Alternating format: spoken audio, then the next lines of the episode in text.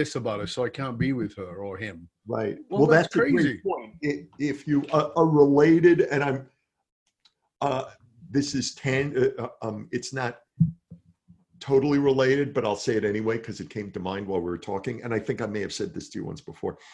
Um, uh, again, when I was a teenager, I fell in love. Uh, this was the mid uh, to like the like 77, 78, 79 uh, I fell in love with punk rock and things of, of that nature. And so, one group, one of the very first groups, uh, some people would debate whether they were punks. One of the first groups that I really loved was the Jam. And so I went, you're British, right? Uh, Love the uh, jam, man. Uh, right. um, so I went to uh, Jimmy's Music World in Manhattan to try to find jam albums. And I looked through the bin and I found there were a few jam albums there. And one was it, All Mod Cons had just come out. And uh, uh, uh, In the City was there. And but the album cover, because I didn't know the difference, we didn't, and we didn't have the internet that, so I was doing it more just based on feel. I loved the album cover of This Is the Modern World, right? Right. So I bought that Wow. and I took it home and I listened to it over and over and over again for months and months and months. And it got me into the jam heavy duty, and I ended up buying all their albums. And I would follow, you know, Paul Weller's stuff after, and I saw him live and all kinds of things. And it expanded my interest of punk, like out into Gang of Four and all these things. So I became very interested in in lots of different kind of alternative music at the time. The reason why I'm telling you this story is because many years later, I had read an article. I'd never read about any of these groups really. They weren't written about in American press much. I, I'm sure if you really searched, you could find it, but they weren't Right. written about much. And so many years later, I read something about the jam where it said, This is the modern world. I, I'd have to go back and find out exactly uh, uh, what it had said, but it was something like, it, w- it was something like that this album was considered such a down point in the Jam's career that they almost broke up because of it. That it Hmm. was slammed by the critics, that the fans, a lot of fans didn't like it. Not the song, people love the song, This is the Modern World, but like Sure. the album in totality, you know, like blah, blah, blah. There was like apparently there was this maelstrom of badness around this album that they overcame and then produced just glorious stuff afterwards.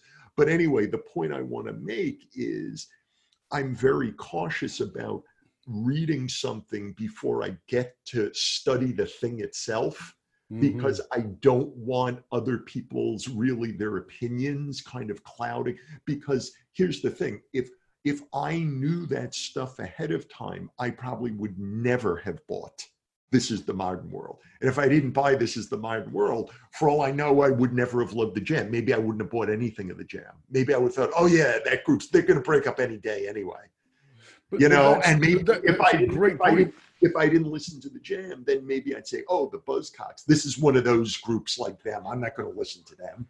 Like, you know, who knows what it would be? But it, it's the idea of of I try to go into things as pure. It's not really possible, but as pure as possible in But- but order I to. for me, that is just such a great point because, you know, we are we're living in this world right now that is so externally influenced.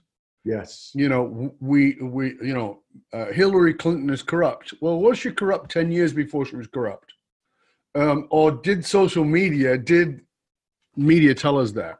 Um, you know, uh, she went from being this woman who stood by her husband to being the you know this corrupt individual now yeah, i'm not saying any of it's true or not true. That's actually not my point. My point is that we get a framework of somebody that is given to us and in this context it could have been the Jam. Um, there were there's there's music. For instance if i take a music like i I'm like you. You and I have very eclectic tastes in music, and you know, you, you're one of the few Americans I can talk about. Uh, talk about the Buzzcocks and you know, and Paul Weller and those kinds of things too, because people are like, who the hell is Paul Weller? Right? And who's the Buzzcocks? Are you crazy? Right? Okay. So you know, you and I get that we have a, a, a wide variety of music, but if I was to pick a type of music I don't like, it's country music. I am just not a fan of country music. But I'm also smart enough to know there are country music songs I really like. Right. That's a good And- way to put it. Right. But but it's also this understanding that we we we we tend to shove things in big boxes and say, okay, I don't want anything to do with that. I disagree with that. You know, or, or this is all bad. Yeah, I, I remember I took a wonderful writing course many years ago. Everything I did good was years ago. I never talk about anything now. I'll, I'll ask Stella that. Ask your wife about I- that. no, no, that's but I uh, uh, uh, um, so years ago I, I took a writing course in Greenwich Village, and it was wonderful. And what you did was the assignment each week was they gave you a specific work by a specific author, and you read like a page or two or three of it, and then you were supposed to mimic their approach or their hmm. voice to like let's say your own topic. Yes. whatever it is you were going to write about you, you weren't supposed to necessarily copy them but it's like in this scene they start from far away and then they go up closer and then closer to until they get to a window uh, in, uh, in a house so i want you writer huh? okay i want you writer to do the same thing. You don't have to, like, it doesn't have to be a city eh, to a house to a window. I want you to start further back and then eventually cut into Sure. some small detail. Like, that's what that's what our assignment was every week. Um, and if their voice influenced you at all, that was fine. It was just an exercise. And so I remember loving that class and loving the assignment each week. And one day, the assignment was the assignment that I just discussed. It was Ballad of the Sad Cafe by Carson McCullers. It was that novel. And I remember now I feel differently. Oh, this is something else to talk about. Now I feel differently. But at the time, I disliked that book. When I read it, you know, I read about the first 15 pages or so and I just didn't like it. I thought it was tedious or so. But nevertheless, uh, um, the exercise that I did that week, based on trying to mimic that, was the best exercise I had done all year. So, in other words, reading the things that I liked best produced good exercise, good writing from me. But reading the one thing that I seriously disliked for some reason allowed me to top those other things in my writing. So, in other words, you don't know where you're going to get inspiration and good ideas from. You know, you may be pushing something off to the side and something that's really helpful to for you. Again, it's like, you know, this is the modern world. It's, you know, like that kind of thing. You know, here that opened up not just a love of the jam, but a love of a certain kind of music and in a far reaching way when other people were saying, oh my God, like this thing's horrible. You know, yeah, but it's the same thing with this uh, uh, uh, Ballad of the Sad Cafe with Carson McCullers. Years later, I read it and I loved it and I loved her writing. And uh, um, um, I used to review things for newspapers or so. I used to review movies. I reviewed uh, sports books and things of that nature. And I really stopped doing that because I was so tired in standing in judgment Mm, of people who were at least trying to do something good. yes. You know, like, and perhaps I should let go of that thought you know, and maybe I should go back to reviewing things or so. Like maybe I'll think differently about it now. But I know for the past many years, I have not done that just because after a while, it just seemed artificial to me to adopt a stance of sitting in judgment of you. You know, when you were trying to do something, you know, like but you I were think you just you just said something there that's really important. Um, again, you know, again, was it about mucus? No, it wasn't about mucus this time. But you know, in the context of um, sitting in judgment, I think that that's something that social media has given us so much power around. I mean, I, I, I think that that social media and the internet has given us the ubiquity of creation that we can create and we can we can put it out there and, and we can we can make it available to everybody but so can criticism and and, you know the critics who sit on the sidelines uh, with some um, some hashtag but no no personality and never do anything but really are great at criticizing it's like you know there's something always been wrong with that. And i, I think it's just uh, for me that's not true but for me it, it, it's there's always been something wrong with that. But it seems more accessible more it seems easier today more ubiquitous that everybody is a critic. But are you willing to step in and be the one willing to be criticized? You know and so it, it's fascinating for me because the other another part of you another facet of your personality is this that you you know you uh, designed this incredibly uh, long running m- most highly rated magic show um, and you're a mu- and you're a magician right? So you know that's something that you're you know when i think about being a magician i think about two kinds of magicians.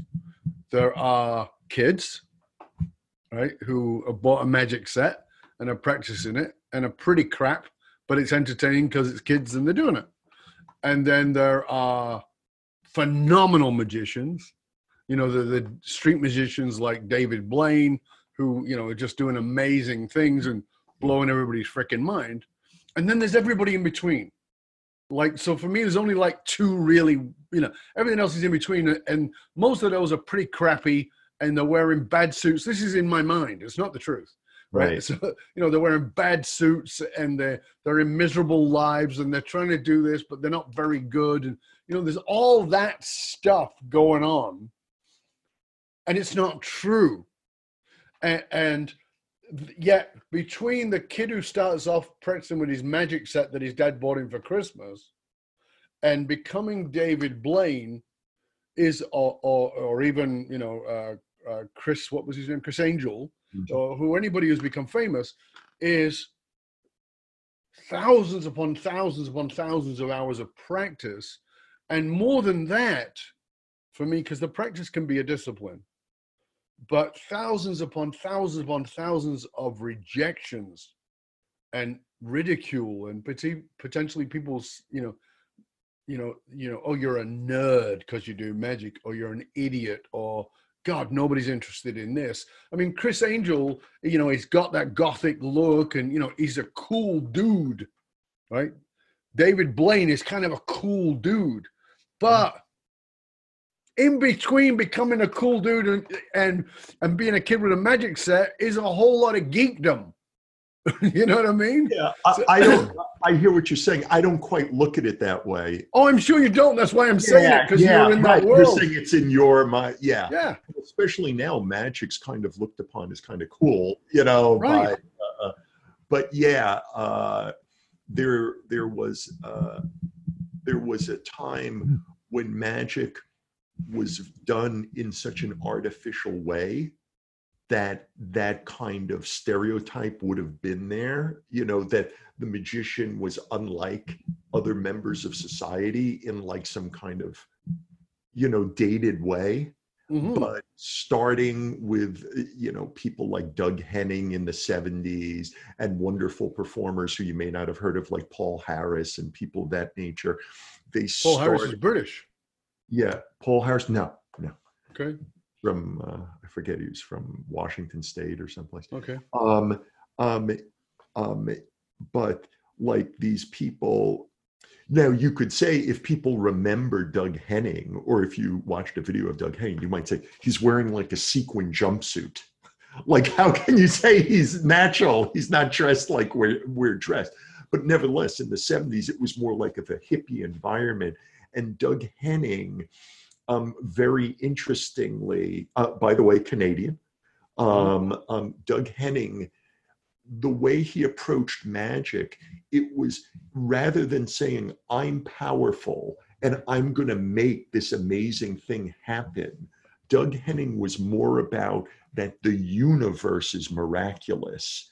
And I've seen something miraculous about the universe, and I want to show you what I've seen that's miraculous. Mm. Like, let's share together in enjoying this miraculous aspect of the world. And with such enthusiasm, and, you know, like that kind of thing, that to me, that is just so endearing. So I don't really recognize the nerd stuff as much as you do, although I understand where where that would come from. To me, Yeah, uh, and that's the perception in society that I was just talking about, right? right, right. Uh, and uh, I don't know if this is related to what we're talking to, but the the idea, uh, something that I've always found very interesting about the idea of creation. So I like to do a bunch of different things. I said I'm one faceted. I actually perhaps am like one and a quarter faceted. It's like my hat my hat size is one and a quarter facets. So um so I've had to create magic tricks. And when I've created magic tricks, in order to create them, I see the entire world as if it's a magic trick. So I walk around like when I have to create. In other words, the key key here is for me, I have to create tricks. Let's say a show that I'm supposed to be working on. So I start looking at objects and things that are happening in the world as pattern lines, as themes, as methodologies. You know, I'm noticing things that would have gone right by me if I didn't have to create that magic trick. It's the same thing, by the way, with humor. Uh, I've done stand up, I've written jokes for shows, I've done other things. When I have to write stand up, or pardon me, when I have to write jokes for things, I really start seeing the world in jokes. Mm. But, but in other words, I, I, I mean, I see things funny all the time. But when I have to write jokes, it's like at the top of mind in every. I'll give you a, a perfect example. I told you that that show Mystery Science Theater 3000. So one of the things I worked on is when they did, which was at the time the biggest they they raised 6.2 million dollars to like film 12 episodes on kickstarter or whatnot. At the time it was the highest for an entertainment project. It was the highest in some category of all time. Uh, this was a few years ago. But they had written a letter telling people oh yeah if you bid if you give us this much money we'll give you this swag or so. So for Yep. instance so I uh, so someone there said, "Oh, Mark, um, why why don't you punch up the letter with a few jokes? Like if you think of jokes, like send us some jokes for the for the letter that was already written." Yeah. And so I was looking at the letter, and they they they talked about like part of the swag was getting a T-shirt, you know, with the MST3K on it. Anyway, long story short, I'm walking around that day and I have to go to Walmart to get something, to buy something. And I walk past the clothing section and I saw the clothing section. I saw piles of t shirts, colored t shirts, um, but like some of the piles are super tall and Mhm. others are not. And from far away, I say, I bet you the tall ones are like extra, extra large or so, you know what I mean? And so I go over and I look at these varying heights of piles and I'm right. It's that Oh. certain sizes. But here's here's what that became. I went back to my house and I wrote in the joke when we were talking about the t-shirts, in parentheses, I wrote the joke, uh, uh, why do t-shirts come in extra small and extra large but not extra medium? So i'm not saying it's the world's greatest joke whatever but it's from having to see i knew that i had an obligation to fulfill in writing jokes so i started to use the world to fulfill that obligation. I put on the joke filter in the same way, when I have to do magic tricks, I have on this magic filter. In the same way, if I'm writing a speech or branding, uh, uh, positioning, differentiation, I walk around and like just everything is about differentiation to me. Like, can I'll you just talk to us about that, Mark? Can you talk to us about that? That Oh, mechanism. Do you do you recognize a mechanism that you have to put on the filter? Yeah, because yeah, the filter of being of writing jokes is different than the filter of of uh, differentiation or of being a magician. I- So, I look or- at them.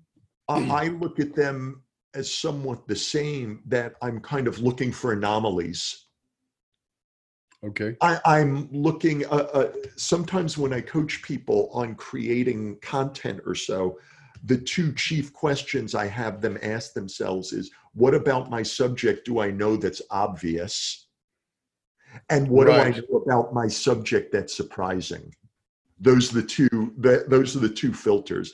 And so, to me, uh, obvious is interesting in the fact that often when people are trying to create something, they get so tense trying to come up with something so important that they freeze themselves that they get kind of stuck. So to me obvious and i say and i mean obvious i mean stuff that's so apparent that that you're almost embarrassed to say it like about your subject. So when they start to do that obvious allows them to relax and i like half the time they come up with a breakthrough by just listing things that are obvious about their subject or about their background or whatever it is because now they've so relaxed and right they trick themselves into a genius moment to go back to where we were in the beginning.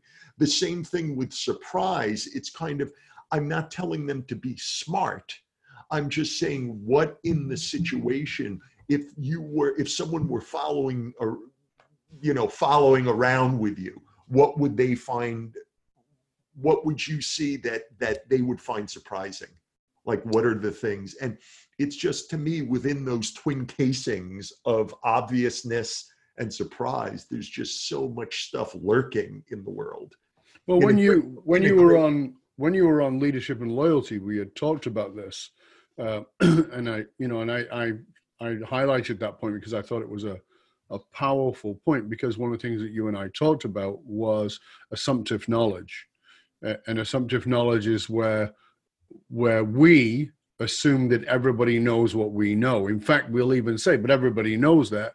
And we talked about the example of the brewery and that oh right all right bre- all breweries do this, but, Hopkins right. right But nobody nobody even mentions it. It's obvious because everybody does it, but it isn't obvious to the public. And there's that assumptive knowledge piece, and, and it was a really I thought it was a really brilliant moment in that interview where you gave us that exercise to say, go away and write a list of what's obvious about to you.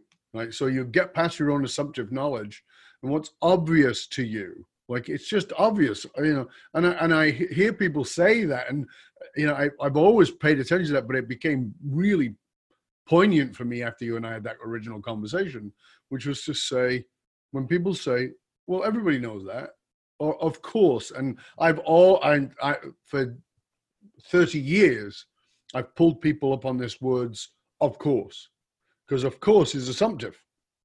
right You go, right Well, do you love your wife? Of course. Why is that of course? And I will always say, why is that of course? Do you not know that lots of people are married who don't love each other?